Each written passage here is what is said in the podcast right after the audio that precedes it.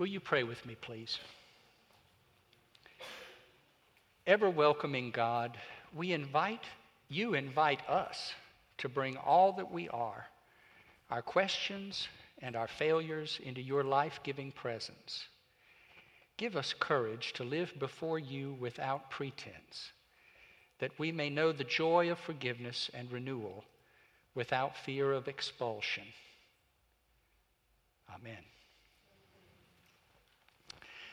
Now, friends, I have to tell you, when Reverend Michael first brought me Dr. Robert Holden's book, Happiness Now, and told me that this was what he thought we ought to use for our Lenten study series, I had some hesitation. When I was in seminary, uh, it was drummed in our dear little ears that the Lenten season was a time to focus on your sins, right? Be mournful on the way to the cross. And I take that pretty seriously, as does Reverend Michael. Uh, so I was a little worried about happiness now. It felt to me a little as if we were taking a, a hopscotch jump over Good Friday toward Easter, landing too soon at resurrection, and not thinking deeply enough about what we needed to be thinking about on our way there. But Reverend Michael's a wise man, and I knew not to judge even this book, Happiness Now, just by its cover. And I'm really glad that I listened to my friend and colleague. Because, lo and behold, when I got into the texts that are assigned for these Sundays in Lent, the very first thing I saw in Psalm 32 for this first Sunday was the word happiness jumping off the page at, at, me, right from the first sentence.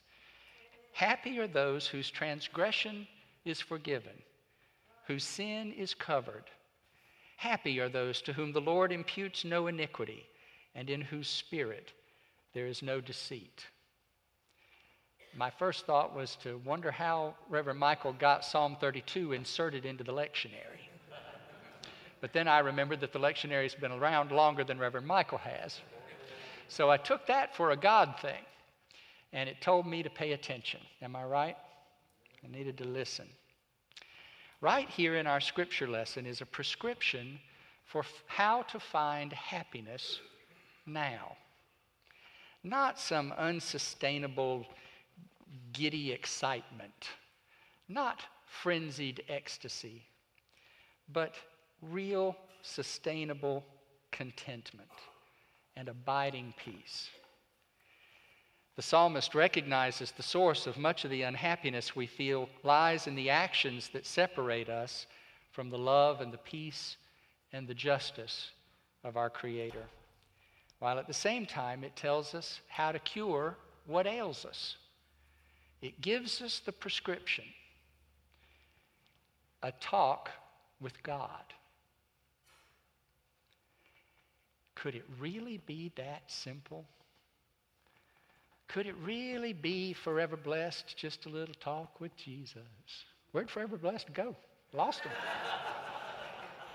Tell him all about our troubles. He will hear our faintest cry, and he will answer by and by. Could it really be that simple? Well, the psalmist wondered why he hadn't talked to God sooner. He'd groaned to plenty. He had moaned under the weight of his sin, under the weight of depression. So difficult that it made it, him so tired he just couldn't even hardly lift his head, couldn't even get up. Have you ever been that depressed? Have you ever been that depressed about something you did and knew you did it? Me too. Me too. Some of us know that as hitting rock bottom. That place of deep despair that forces us either to look up or look out. It's that place at which we finally look at God and say, You know, I know I did this, but I need you to either come help me or put me out of my misery. One or the other. I've had it. Can't stand it anymore. Friends, if you are in that place this morning, I have good news for you. It is precisely in those moments, the kind like you might be experiencing right now, that God says, Thanks for asking. Thanks for asking. I'll show you a path forward. Now, please, just come with me. Don't, don't be like a mule that has to be used bit and bridle. Don't, don't make me do it that way. Treat me like the friend that I am, and I'll be glad to guide you. If we will trust God to guide us, the psalmist says, we'll go out shouting for joy. And we want to believe that, don't we? Don't you want to believe that trusting in the source, staying in daily communication with God the Father, with our Mother Spirit, will cause us to experience, if not ecstatic joy, then at least deep and abiding com- contentment? Jesus believed it. We know from the gospel record that he quoted Psalm 32 to the disciples from time to time. It was a part of his ritual litany in his head. What Jesus also knew from experience, though, was that while daily communion with God will keep evil from defining your life, it won't keep evil from nipping at your heels. It's one of those odd twists of Scripture that moments after Holy Spirit manifested as a dove of benediction at Jesus' baptism. Remember that time just a few weeks ago? We read it here. When he was baptized, the dove came down from heaven as a sign of God's blessing. And in fact, God said, This is my child in whom I'm well pleased. It's one of those odd twists of Scripture that right after that, that dove, the Holy Spirit, flitted off to a stone, and then another rock, and then a little thorn bush, and then a little scrubby tree, and began to lead Jesus out into the wilderness. Fresh from his confirmation as the child of God, in whom God is well pleased, Jesus was called not to shouting, rejoicing, but to prayer and fasting. The amount of time he spent in the wilderness doesn't surprise us. It's those same old 40 days, right? The same 40 that uh, Noah spent waiting on the rain, 40 days and nights. The same time that Moses spent on Mount Sinai and Elijah spent on Mount Horeb. It's that time that we just kind of know, 40 days, as a time of looking inward and looking upward in an acute way. What surprises us, what shocks us each time we read this passage or hear it read, is that the apparent payoff for pleasing God is trial and tribulation. It surely seems to us that having been raised right and having done the right things, the young Jesus should have been able to expect blessing on blessing on blessing like whipped cream piled up on top of strawberry shortcake. Isn't that how we want our lives to be? Lord, I've, I've loved you. I've done the right things. I've tried to do right. Where's my blessing? Instead, Jesus was rewarded with visions of some of the ways in which God's world is broken by hunger, by ego, and by power. Rather than a party in his honor after his confirmation, Jesus was sent to Child of God training camp, where he confronted three major themes of his new ministry and mastered them. It was a wilderness experience, to be sure, but he took Psalm 32 with him and also several other scriptures that helped him to stay focused on repairing the world he had come to save even as the destroyer was trying to lead him astray. Jesus had a habit of feasting on the positive, feasting on the Word of God. So Jesus knew the difference between a meal that would satisfy and one that would leave him wanting more and more and more. He who would later feed thousands at a sitting refused to satiate his own personal hunger by making rocks serve the purpose of bread. The tempter suggested that Jesus used the earth for his personal satisfaction, but Jesus reminded his attacker that the earth is our God's and that God is the source of all of our needs. Then the tempter appealed to Jesus' ego. It's as if the liar said, Hey, you got all these cool powers. Let's take them out for a spin. The pinnacle of the temple is the highest place in Jerusalem, and there's always a crowd at the temple. Let's, let's go up there and you just jump off and see what happens. It'll be great. Some of you all laugh like you've had those conversations. Jesus' response was again surprisingly simple and straight from Scripture. It's written, don't tempt God. Our older brother knew who he was, and he knew better than to do something just because he could. Jesus was not a person who was above doing something dramatic. He would later calm storms and walk on water, but he knew who he was, and he knew who it was that was asking him to take the leap. And in response, Jesus made clear who he intended to serve. If God asked him to jump, it would be a leap of faith. When the devil asks you to jump, it's always suicide, whether fast or slow. The subtle one made one last attempt. Suddenly, Jesus found himself on the top of a high mountain from which he could see all the nations of the world.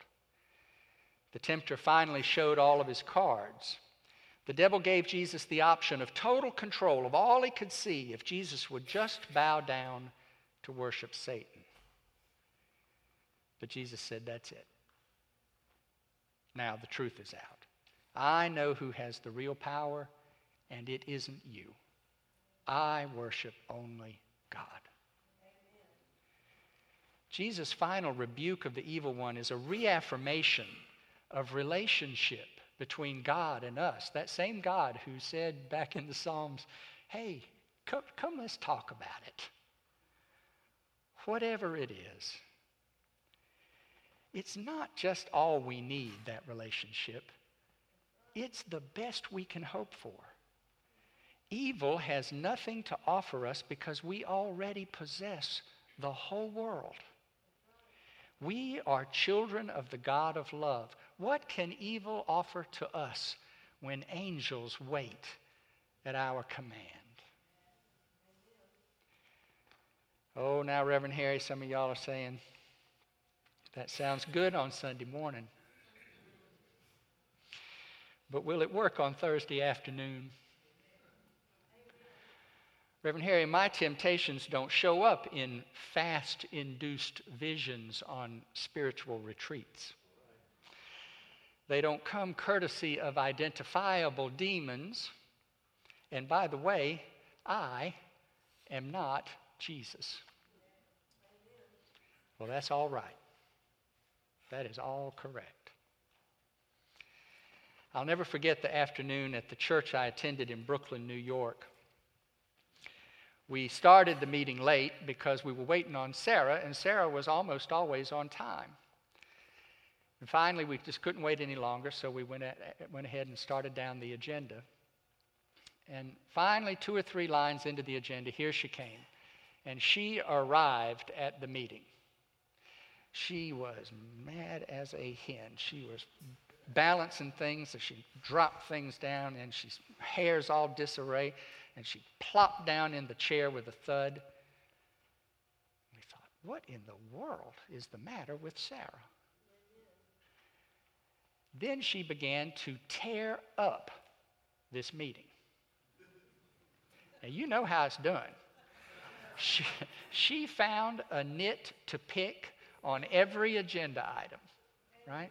she, something ugly to say about everybody we were proposing that we work with, you know, and there just all kinds of negativity. And we kept, all of us, looking at her like, would the real Sarah please come home? We don't know this person. And finally, she raised her hand and asked for a point of personal privilege. Well, that's what Robert's rules would have called it. she didn't do that. She said, Hey, can we stop a minute? And we said, By all means. what is the matter with you? And she said, Friends, I'm sorry. I really am. I know I've been a jerk in this meeting. But she said, I've just come from another meeting at work. You all know I work for a manufacturer of soaps and shampoos. And she said, We had two agenda items at that meeting. One was to decide if we would make the hole on the bottle a little bigger so that more shampoo will fall out into the customer's hand than they really need to cleanse their hair. And the other agenda item was how to repackage our bottles to convince our customers that it's a bigger bargain. She said, I've been trying to focus while I've been here in this meeting on the work of the church, but I'm finding it hard because what I really am trying to decide is whether or not I'm still a Christian.